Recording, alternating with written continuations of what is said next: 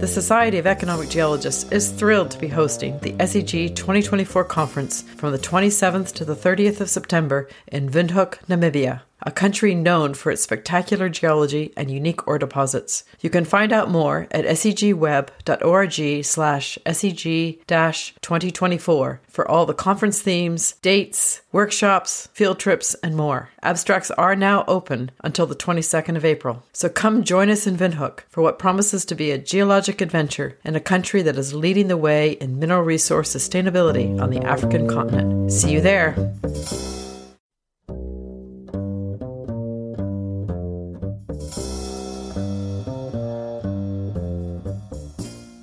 Everyone, and welcome back to Discovery to Recovery, where we bring you geoscience and technology stories from the world of ore deposits. This series is created in partnership with Seequent and the Society of Economic Geologists, and actually, our very last episode is coming out this Monday. It's a finale episode featuring Dick Sillitoe and the game changing science and our understanding of porphyry copper deposits. So be sure to listen to it. Your hosts are Ann Thompson from Petroscience Consultants, Hallie Keevil from Kobold Metals, and myself, Nicole Doucette from Seequent. I'll be hosting this episode. I'm a science multimedia specialist at Seequent, and actually, this is the last episode that I'm producing on behalf of Seequent. So, thank you so much if you have stayed with us for this entire series. It has been an absolute blast to make. So, back to last week's episode where my co host Hallie spoke to some stellar geologists about structure. This week, we're continuing that conversation, but from the technology side of things.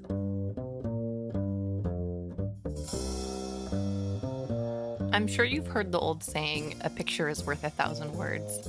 This is sometimes true. And sometimes a picture is worth more than a thousand words. It's worth heaps of geoscience data. My name is Federico Arboleda. I'm the founder of Imago. Imago started three years ago and our purpose is to manage geoscientific imagery. So, if you've worked in exploration geology, then you'll know that a ton of time is spent taking photos. Maybe you're taking photos while core logging or at the outcrops you found, but what usually ends up happening to those photos? So, so basically, you know, what the company does is they take the pictures, they take them out of the SD card from the camera, and then they rename them actually, and then they put them on C drive, where they go and, and die and they're kind of used as insurance right? They do it more as a way of ensuring that you know if the core is lost or if they need to verify or validate something sporadically they'll do it. But because it's so hard the workflows around going to that c drive and, and getting that image because it's so voluminous it, it just makes it very difficult. Federico is very passionate about ensuring that these photos add value to a geologist's workflow and don't just become forgotten in the C drive. Part of the challenge is that photos fall into the category of unstructured data, which can be harder for companies to leverage. In the kind of data world, there's two types of categories of data. One is structured data, and the other one is unstructured data. The structured data are those collar surveys and assays, and then the unstructured data is this imagery, voice, video. And it was because of his experience as a geologist logging core that he realized there was a gap in the market when it came to database management for imagery. Well, I started my career as a geologist logging in, in Africa, and I quickly found that I wasn't a, a very good geologist. so they stuck me on the computer. And I guess after that, I, I always was had an affinity to computers and worked for Acquire Technology Solutions, which is a data management company in Chile. From there, I guess I just grew within the organization and became the director of development uh, in Perth, Australia for them, research and development. And uh, here I am many, many years afterwards doing database management, but for imagery now. Because I had that experience from the data management or database side of structured data, uh, the collars, the surveys, the assays, I had seen that there was a gap with imagery, right? We could do everything with collar surveys, assays, and geology very well and structured data.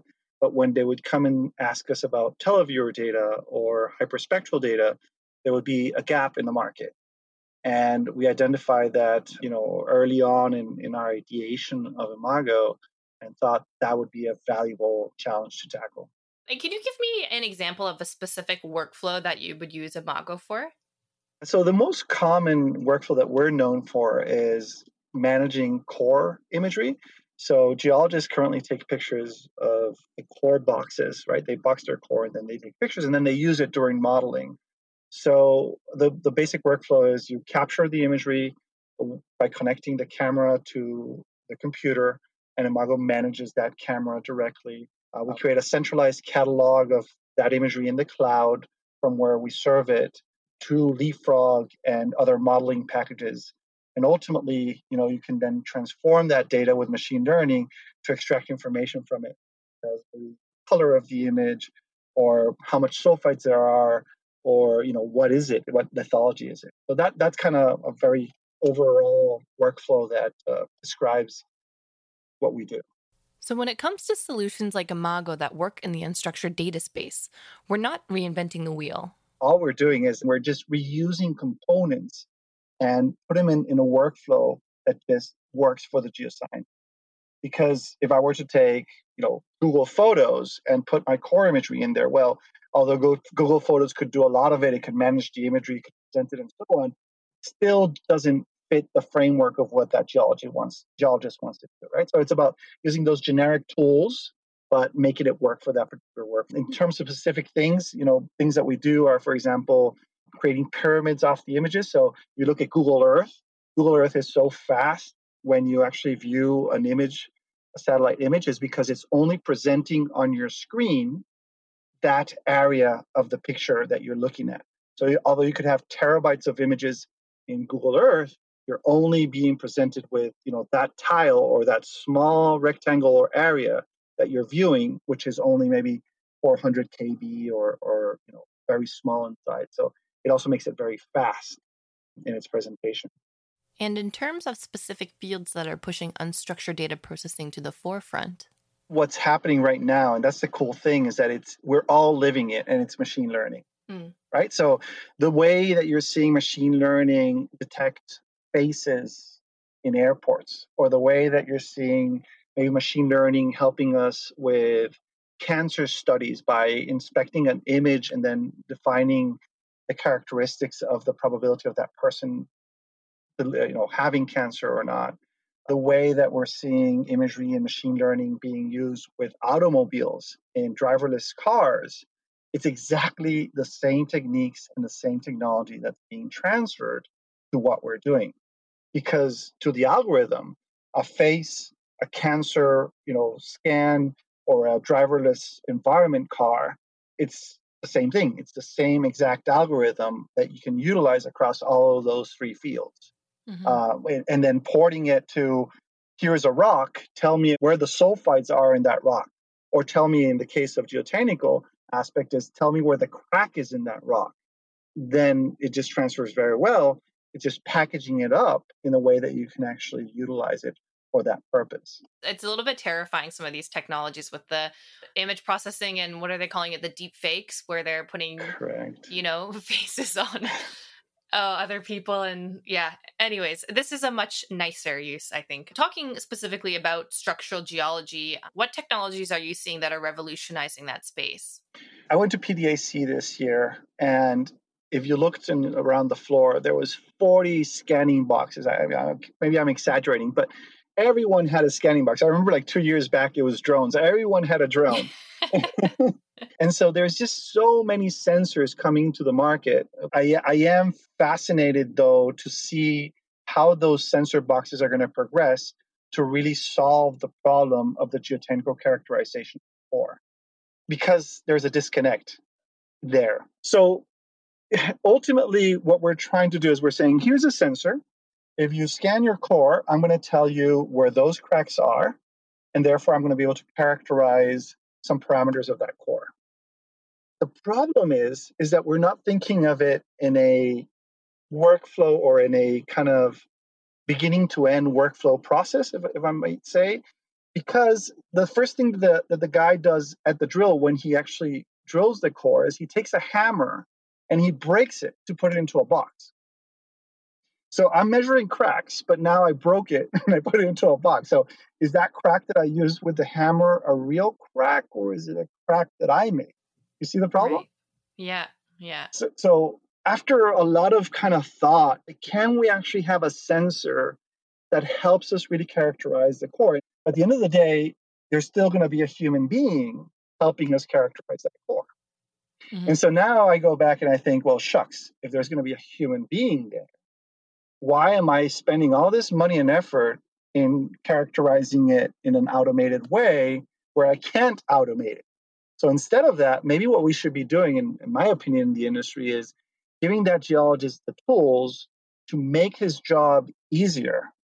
So it's giving him, for example, a notebook. Think of it like he's there with his tablet, and here comes up a picture, and it actually predicts what are the where the cracks are. And then the person looks at the crack and says, "Well, this is made by a hammer or not made by a hammer," and he clicks on it and he makes it, you know, he tells the system what it is, and now we can automate it after that. So it just makes that person's job a lot quicker and easier, and we help that human being be more productive rather than mm. saying we're going to we can take that human being out of the equation because in my opinion at this point it, it's just not possible but by digitizing the process you add a lot of value because remember before the guy who was doing that job he had a tape measure and he was measuring where those cracks were with a tape measure. Well with a tape measure you can't reproduce that. You have to go back out and actually measure the core. Now if you have a picture and you're drawing on that picture where those cracks are well you can reproduce it. And so we know as well that as science advances, you might want to recharacterize that with different parameters. So maybe in the future, in 15 years, when people are looking at this, they might say, that core from 2010, let's recharacterize it with this new algorithm. And because you have the source data, then you can go ahead and do that much quicker. In terms of other technologies revolutionizing the structural geology space, Federico also talks about optical and acoustic televiewers what Televiewer does is basically you put a sensor in the hole and you send either an optical signal or you send an acoustic signal. And as you're kind of sending that signal, you can actually characterize where that crack is in the ground. So now no longer is it on the piece of core you got out of the surface, it's actually in situ under the ground. And and does that sort of solve the um, hammer problem? Yeah, it solves the hammer problem. Exactly so. But yeah. then the problem is that when you're in broken ground, you know, like everything has a problem, right? That's the. it's like, but, but then the problem is that you you you can lose your probe, for example, if your hole is not competent. So now you got a mm. three hundred thousand. I don't know how much they cost, but they're expensive. So, so, so that's the challenge there. But it's being run more commonly. They're expensive instruments, and there's a lot of opportunity with them. In terms of structural geology observations and data, why do you think it's important that we're capturing and analyzing that information? I can't tell you the number of times that I've seen a consultant going back to the site and saying, we need to review the core photography because we need to ensure that the geotechnical characterization was done right, because we're expanding the pit and we didn't consider this. And for the new economic study, we need to be assured that the competency of the core is there to be able to, you know, design pit the way that we're doing. In, in essence, I guess in summary, what I'm saying is that data is telling you if you can make a pit or an underground working feasible at a particular cost. So there you have it, right? There's no mine unless you can make that estimation or characterization to be correct. And this is the, the founding data that allows you to define that. And time after time after time, you have to go back and review the data and make sure that you know your characterization was correct because your plans change. And so having the original observations and measurements are fundamental. And that's why people don't throw away the core and they place so much care in in keeping that original data there for us to maybe reevaluate it in the future. What do you think the ideal geoscience future would be in terms of structural geology and the technologies in that space? I, I think that something that would be really cool and really need to see in the future is this combination of the human being being supported by the technology to really optimize what they're doing. I think that there's a lot of things that can be done with sensors. I think that sensors are dropping in price, and so we can use them in, in new creative ways that we haven't in the past. You know, voice, for example, is something that's just prime for usage in our industry, and we're not using it very well. Video as well. So I think that there's just going to be a revolution in the way these new types of data are acquired and presented to us when we're doing our jobs to make it easier. So, what does that future look like? Maybe it's Alexa for geotech. You know, maybe maybe it's the the driverless mouse or the driverless type measure over the core that, that gives us the distances. I don't know what exactly it's going to look like, but damn, I'm excited about what's happening. Once again, that was Federico Arboleda from Imago. Next up, a story about digital data collection. Okay, so I would guess that most of the people listening to this podcast are using their phones or tablets to capture data every day. Maybe you're capturing photos, which we now know is unstructured data, or maybe you're using apps to get food delivered or chat with your friends and family. Either way, it was only a matter of time before digital data collection started in structural geology. I am Rohanna Gibson. I'm a structural geologist with Terrane Geoscience. Uh, Terrane Geoscience specializes in structural geology and rock mechanics, as well as doing geospatial data services. So we do a lot of uh, UAV or drone surveys. I got into structural geology from a background in geological mapping, and I enjoyed the kind of combination of putting together spatial puzzles and getting paid to hike around the mountains as well. And I feel like it's uh, a skill that's really critical for mineral exploration and mining, but is generally underdeveloped and a lot of people struggle with. So, structural data collected in the field traditionally, you know, over the last 200 years was really done the same way where we were collecting notes on paper and pencils in our field notebooks and drawing on on maps on our map clipboards. I'd say in the last 20 years, there's been kind of increasingly common that people are using digital field data collection. And what kind of advances are you seeing in this area? Technology seems to be advancing kind of slowly, like adoption to technology uh, seems to have been gradual. And in structural field data collection. And I think that's tied into a couple factors. Like, for one, it's a factor of scale where we don't tend to collect as much surface structural data as you would uh, drill hole data, for example. So there's less, you know, less total data collected, so a bit less motivation to to uh, collect in a digital platform or a specialized digital platform and and as well structural field data can be really like heterogeneous so it can be really mixed in terms of what data sets you're collecting and what secondary data you want to collect. And so it can be really challenging to have kind of a rigid codified database as opposed to you know when people have traditionally kind of made qualitative descriptions in their field notebooks it can be challenging to transition to, to digital world that way. It's codifying geological knowledge that seems to be the difficult transition that everyone's trying to make right now? Yeah, it, it's really challenging. Like, for one, if you're trying to pick a rock type and you're scrolling through a pick list of like 500 different rock types, that's oh, useless, yeah. you know? But then other times you can go too far the other way where you're like, oh, well, it's a basaltic andesite and that's not an option in my drop down. So what do I do? And, and so it's really challenging to, to codify structural data. And and because it's really depending on like your structural setting and your tectonic environment your metamorphic grade like all of these factors can uh, really affect the data that you're collecting. And so it can be hard to have a one size fits all database for collecting uh, field data. And what sort of options are people seeing in terms of digital structural field data collection? There's a lot of options like in terms of hardware you see people using kind of commercial smartphones or tablets as well as commercial ruggedized tablets, so things that are weatherproof and shockproof and such. And then even things like Windows based tablet platforms, so, stuff like the Surface tablet. Let's talk about the different software options that are available then for people. Yeah, so some of the more basic geological digital data collection apps are essentially geological compasses, so replacing uh, a Brunton or a Silva geological compass so essentially, they use the the sensors in the smartphone or a tablet, and so you can align the your phone with a with a plane or line that you're trying to measure in the field and get a strike and dip or trend and plunge using those. So FieldMove is a kind of a by Petex is an example of this kind of app, but it also has an integrated mapping function. So you can build a geologic map or you can look at uh, secondary data sets on your map collect structural data, and then as well collect uh, photos and take notes in the field.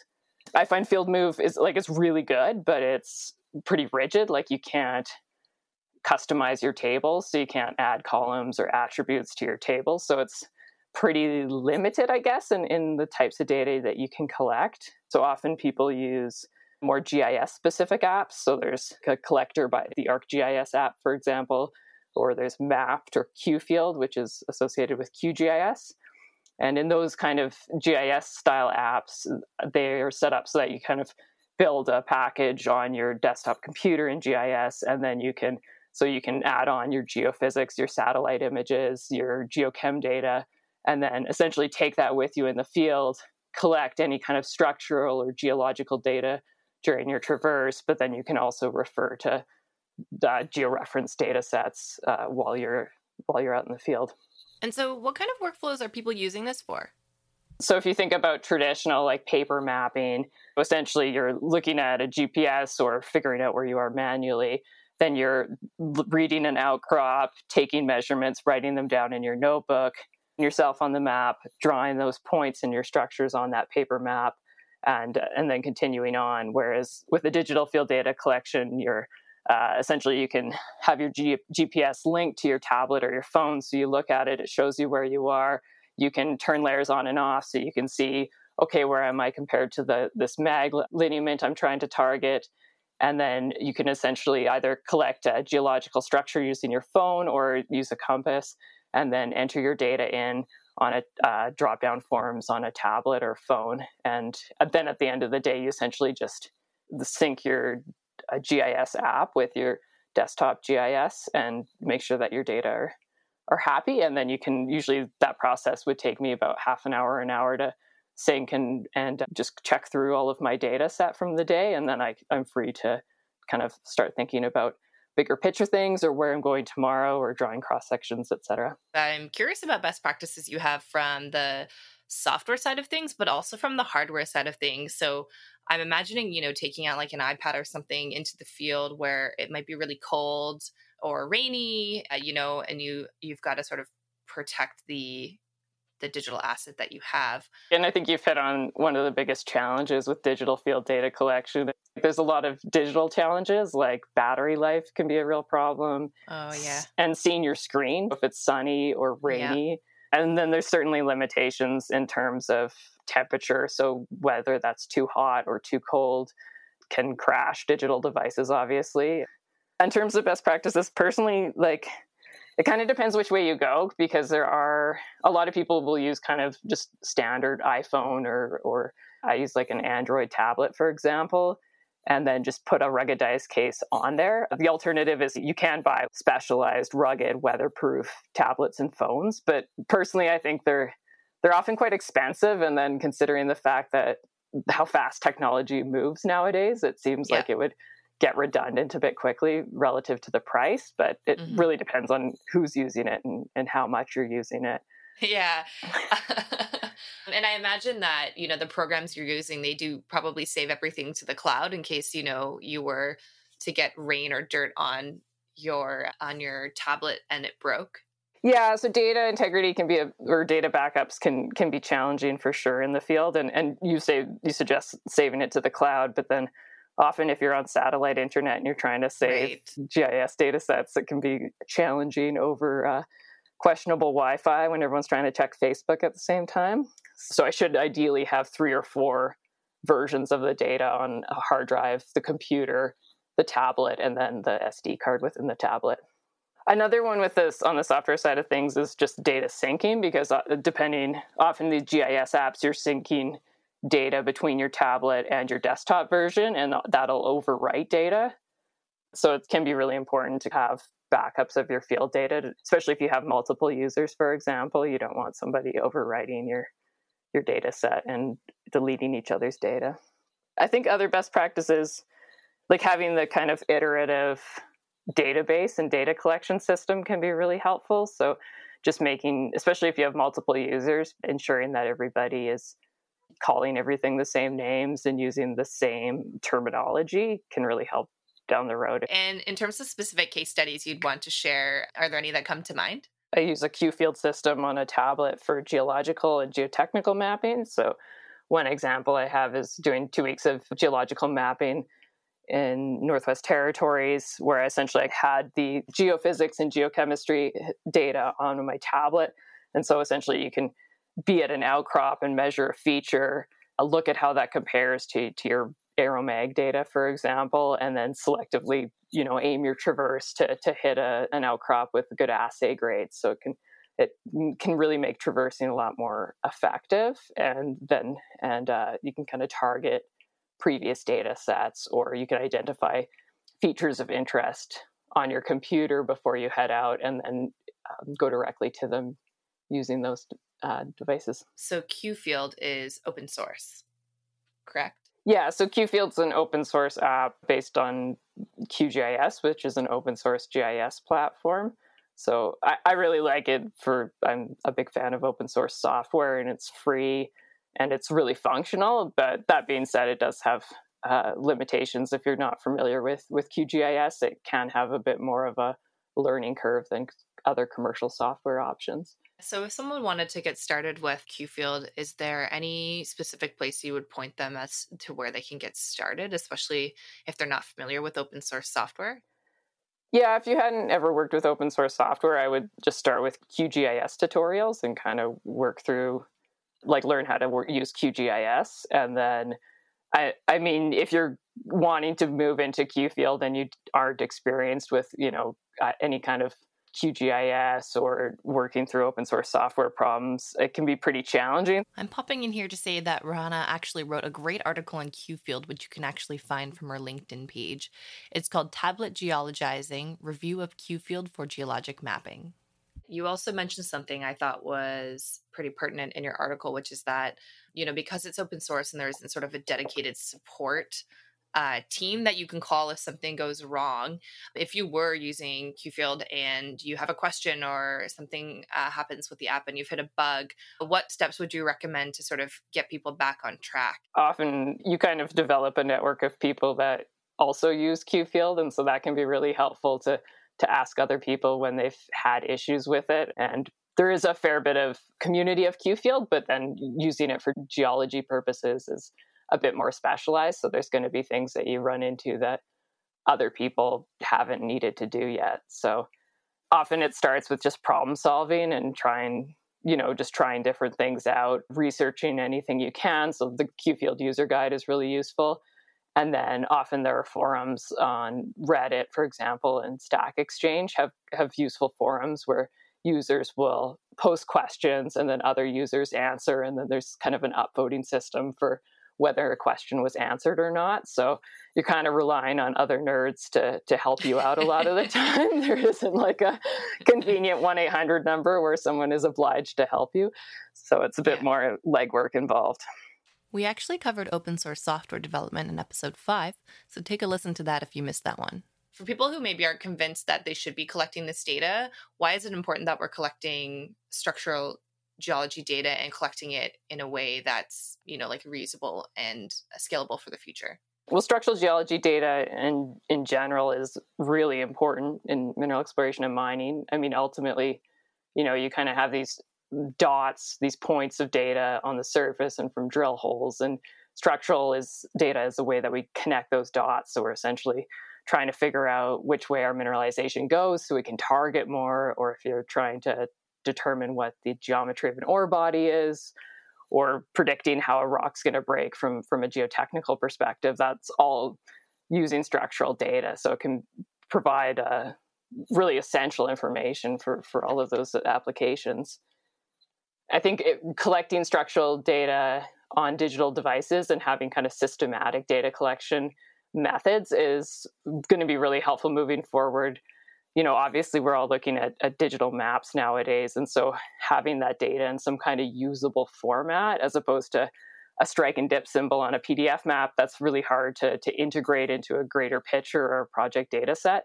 Uh, whereas if you have some kind of digital data format, if you're incorporating it into your GIS map or your three dimensional model, it's, it's obviously a lot easier to work with if we have kind of standardized digital data collection methods for structural data. Once again, that was Rohanna Gibson from Terrane Geoscience. Our last story today is on oriented core data and how and why you should use it in your projects. Hi, everybody. I'm Chris Gallagher. I'm president of Rogue Geoscience, a geologic consulting company based in Kimberley, British Columbia. So let's talk specifically about oriented core data. So, can you explain to me, first of all, on a basic level, what it is? It's basically a system which you implement on the drill rig and it lets you orient that drill string in three dimensions. And from that, once you get it back up into the core shack, or at least on the surface of the earth, you can then take absolute structural orientation measurements of whatever features you're interested in that you may think are important to controlling the distribution or the geometry of your ore deposit. Why is it important that we're capturing that data? In almost every deposit type or model in the world, structure plays a very key part in controlling that distribution of your ore deposits as well as uh, the geometry of them. Are they flat lying? Are they vertical? Et cetera, et cetera. And so understanding those structural controls is, is critical to either exploring for additional resources or just defining those resources through a drill program. And again, what Oriented Core lets you do is collect data in the subsurface. This is particularly important in deposits, blind deposits that are either deep down or you don't have any outcrop on the surface where you can collect additional data. Are a lot of people collecting oriented core data currently right now? I don't think as many people are collecting it as there should be in the industry. Certain groups are are it's a mentality thing. Certain groups really see the value in it and other groups just aren't really that interested in that sort of sort of data. To me, I feel I'm a structural geologist by by training. I obviously feel that it's it's critical on pretty much any deposit that you're looking at. That being said, historically, at least from the data sets that we've reviewed, that oriented core data tends to be some of the worst quality data that's collected in the field. Wow. And do you know why that is? The main issue is there's a lot of sources of error to collecting this data. And a lot of the time, most of the crews that are working the, the projects and collecting that data aren't fully aware of those sources of error and how to to rectify them. So if people are looking to improve and to sort of rectify their collection methods for oriented core data, what types of things would you be suggesting for them? You know, there's there's four or five classic errors that you see both being made at the drill rig as well as in the core shack. And if, if you're not monitoring the quality of that data, you're not going to notice till you get till the program's wrapped up and then it's too late. And so, can you actually list off those like four to five common mistakes off the top of your head right now? Yep, sure can. So again, the the majority of these errors are occurring at the rig because that's where the the core is actually being oriented and marked. In an extremely best case scenario, you would actually have a geo or a geotechnician sitting at the rig marking that oriented core. But the number one issue you'll always see is one drill helper marking the bottom of the core, one drill helper marking the top of the core. If you have a nice integrated database, you can plot a stereo net up and color code your day shift versus your night shift measurements, and it becomes quickly apparent what's going on there. When it comes to the driller themselves, there's a number of common errors. Probably the most common is this every run your oriented core system needs to be calibrated and commonly they will calibrate it before the tool is tightened or set with the drill rod and that causes a bunch of large 60 degree to 100 degree random error in your in your data at the bottom of the hole most systems work on a timing system and the driller is required to wait a certain amount of time before they can break or snap the core off and bring it back up. And a lot of drillers get confused. They think that it's okay to break the core whenever. They still wait that time but they've broken the core too soon and then the, the tool's taking a measurement and again all of a sudden you see your your data is off by 80 degrees from one run to the next. There's always you know loose core shoes and that sort of thing which you can't do much about. You get minor rotation of your core as it's being hauled up from out of the hole. There's not much you can do with that. Typically those are smaller errors that you see in the range of like 10 degrees to 30 degrees. And i'd say those are the major ones once you move into the core shack itself, you know, there's there's the quality of the line being drawn, how much confidence you have in terms of putting the core all back together and drawing a keel on it. Those sorts of errors again are usually in the 10 to 20 degree range. And then finally, once the geo gets in there and starts measuring actual orientations, you have you know a little bit of error there, but typically it's an order of magnitude smaller than the error you see at the rig or while drawing the keel itself. Yeah, that's great. And then were there any other best practices you wanted to talk about? I mean, one thing that I found that really really improves your overall data quality and this is true for anything in any job is is letting the the drill crew showing them what you're doing with that data if it's if it's just a art like an abstract thing that they need to to do and they have no idea why they're doing it or what it's used for or why it's important. It's just the nature of things. They're going to take less care when it comes to getting those that those oriented core measurements. Whereas you know if if you if you pull out a 3d model and show them those the measurements that you've taken down the hole from some of the holes they've drilled you know almost always they're really interested in it. They start seeing the importance of that data and they just take that little bit of extra care required to get, you know, as perfect as possible oriented core data. Yeah, I, I think that's a really good point. It's easy to forget sometimes that, you know, eh, it's really nice to know why you're doing the work you're doing. I think that gives a lot of people meaning. I know myself included. Yeah, exactly. Any other best practices you wanted to bring up? To properly run an oriented core program, it requires quite a bit of resources. And in, in our recommendation is is to typically have one additional person on the crew who's overseeing the data collection at the rig, QAQCing that data, and then probably measuring that data as well. So it's that's that's where a lot of programs fall short oriented core just gets thrown in there and there's no additional resources added to deal with this extra data collection. That being said, you can you can be quite selective in terms of the data that you collect and that has a significant impact on reducing the amount of resources required to collect that data. But it's it's that classic thing. It's it's quality over quantity. We we will review some projects where there are thousands and thousands and thousands of measurements and we can immediately see they're all erroneous like they're wrong once we qaqc the, the, the core itself. So be selective. Once you get a good data set review it carefully and ask yourself okay so how important is this information? Is it telling us anything that we didn't know already? And how much effort or how many resources are we required to put towards collecting this data? Like 80% of the time you're collecting information or taking measurements, you shouldn't be in the first place.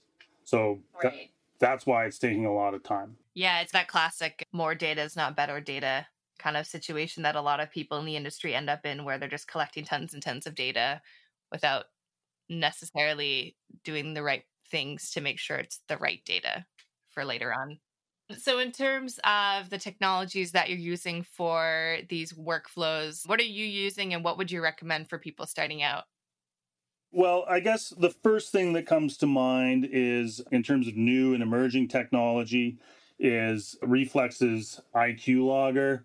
This is a uh, system that utilizes a laser to help you line up a mouse contraption and orient your your planar and linear fabrics in three dimensions extremely rapidly. We find them very efficient. It's it's a really beneficial system because as I mentioned, that feedback loop. You can plot or the data that you're collecting is plotted on a stereo net in real time. So if you're measuring bedding planes and everything's been sitting around in the exact same orientation, and then all of a sudden your bedding kicks 50 degrees in another direction when you take a measurement, that's that's a flag. It may be right. You may have gone across fault or or there's a fold or something like that, but at least it gives you that heads up to go, you know, think about that measurement and decide whether it makes sense or not. We don't necessarily find it that much more accurate than more traditional uh, methods of measuring oriented core with the cylinder or a goniometer, except it when except when you're dealing with lineations. So measuring planes, the traditional way with a cylinder is fairly straightforward. Measuring lineations on other planar fabrics can be fraught with error, and we find the IQ logger is extremely or a lot more accurate when it comes to taking those sorts of measurements. It's a great system for sure. And that's something we notice not a lot of people are using. We obviously develop our own software as well when it comes to collecting oriented core QAQC data in the core shack. We have a sort of, I call it a choose your own adventure system, which sort of takes takes away all the guesswork in terms of conventions and that sort of thing when recording your QAQC data. Conventions are really important with oriented cores so that you're always measuring clockwise versus counterclockwise or referencing the bottom of the hole versus the top of the hole and some kind of digital collection system that handles those conventions for you is is great when uh, you have especially when you have more than one person collecting that information. Yeah it really takes the human error out of it. Yeah for sure. It, it's it's quite handy and it's it's pretty fast as well when it comes to visualizing that data, you know, there's a slew of different stereo net programs out there where you can plot your data up on stereo nets, as well as 3D modeling programs such as Leapfrog, where you can model that data. I love using Leapfrog when I'm showing the drillers what's going down because it's it's always visually impressive and it, it means a lot more to them than like if I showed them a stereo net, they just like throw me in the lake or whatever. So, so we use that a fair amount.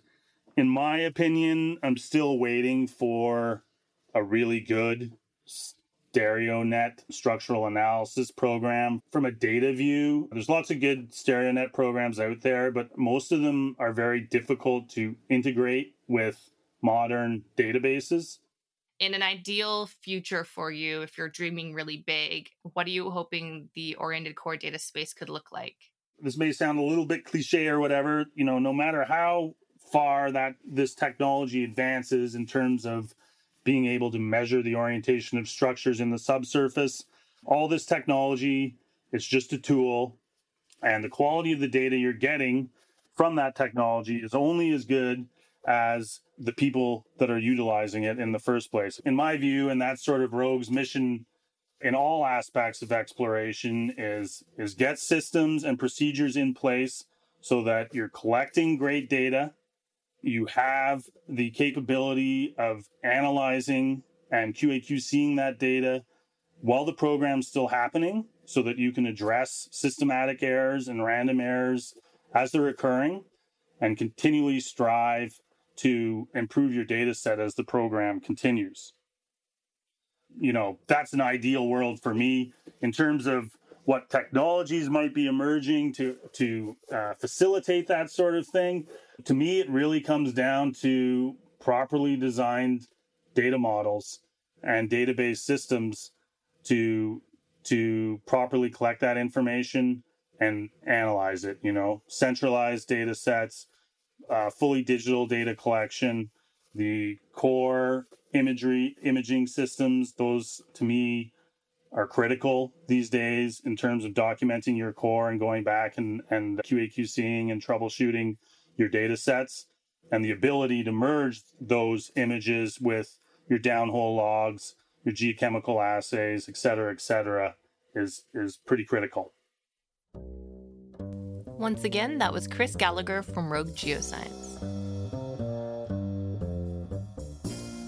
Thanks again to Chris, Rohana, and Federico for sharing your expertise.